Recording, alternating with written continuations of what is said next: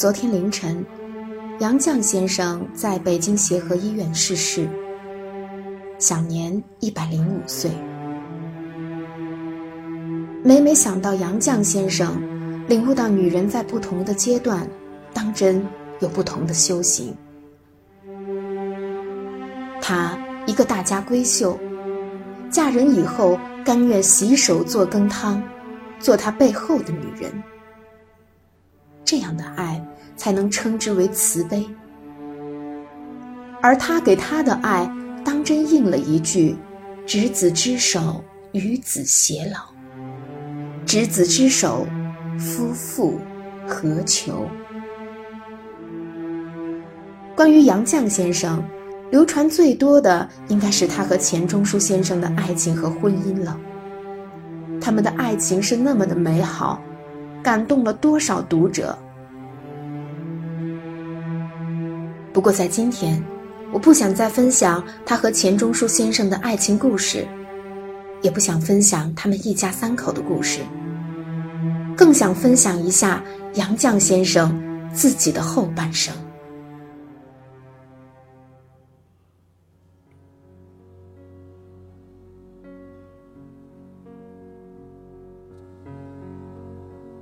杨绛，一九一一年七月十七号生于北京，本名杨继康，江苏无锡人，中国著名的作家、戏剧家、翻译家。杨绛先生在一百岁时发表感言：“我们曾如此渴望命运的波澜，到最后才发现，人生曼妙的风景，竟是内心的淡定。”与从容。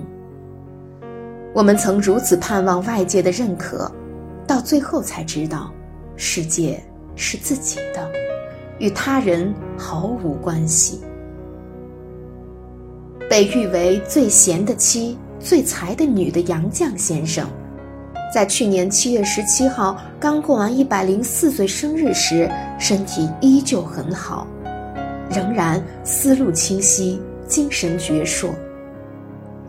一九九四年，钱钟书住进医院，缠绵病榻，全靠杨绛一人细心照料。不久，女儿钱媛也病重住院。一九九七年，被杨绛称为“我平生唯一杰作的爱女”钱媛去世。一年后，钱钟书临终，一眼未和好。杨绛附他耳边说：“你放心，有我。”内心之沉稳和强大，令人肃然起敬。钟书逃走了，我也想逃走，但是逃到哪儿去呢？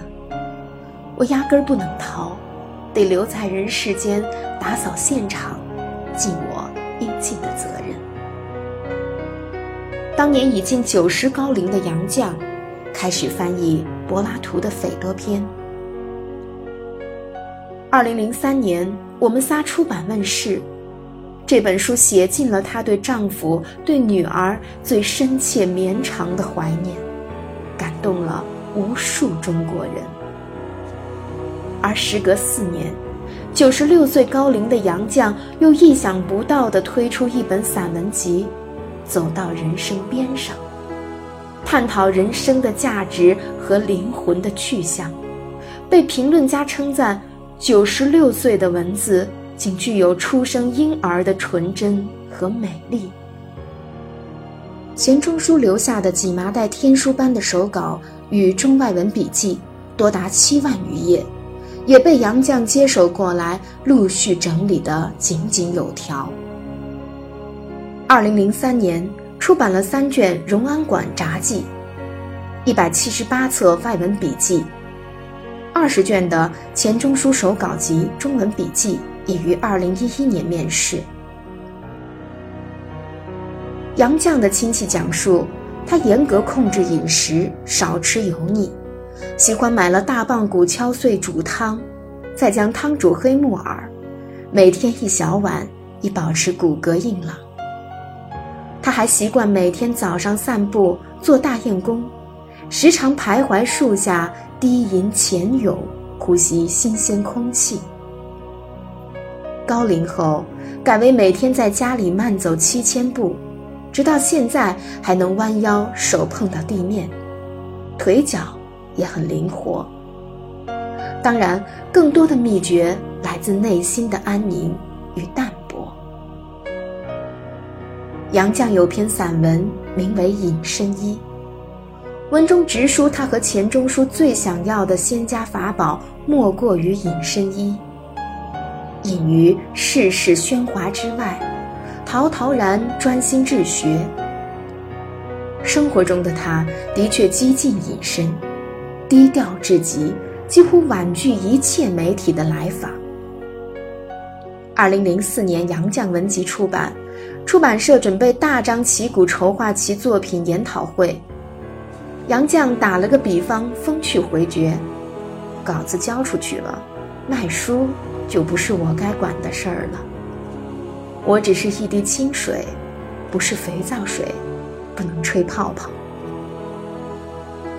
钱钟书去世后，杨绛以全家三人的名义，将高达八百多万元的稿费和版税全部捐赠给母校清华大学，设立了好读书奖学金。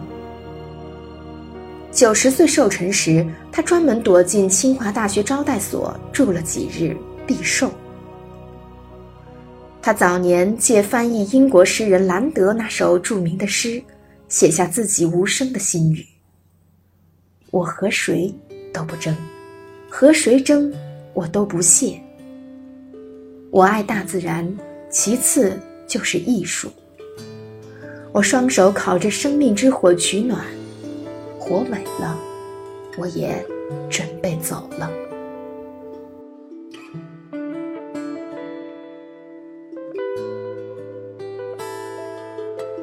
人生中最美的珍藏，正是那些往日时光。虽然穷的只剩下快。身上穿着旧衣裳，海拉尔多雪的冬天，传来三套车的歌唱。一名河畔温柔的夏夜，手风琴声在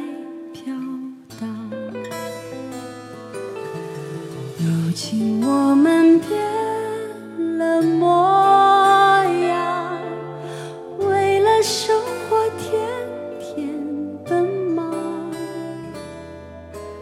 但是只要想起往日时光，你的眼睛就。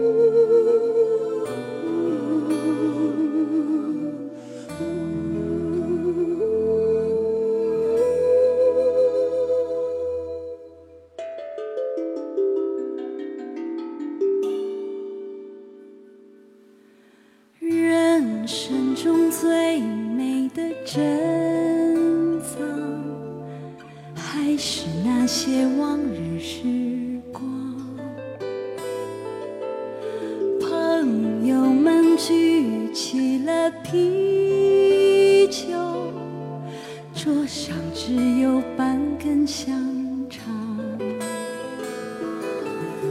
如今我们变了模样，生命依然充满渴望。假如那。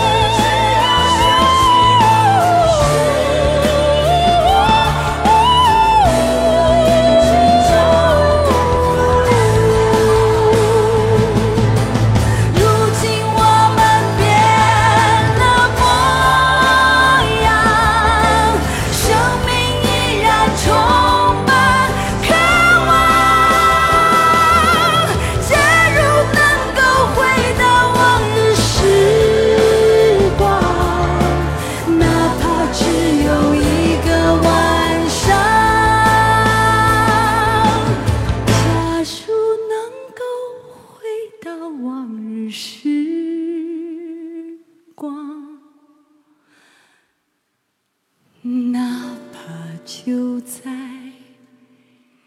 今天。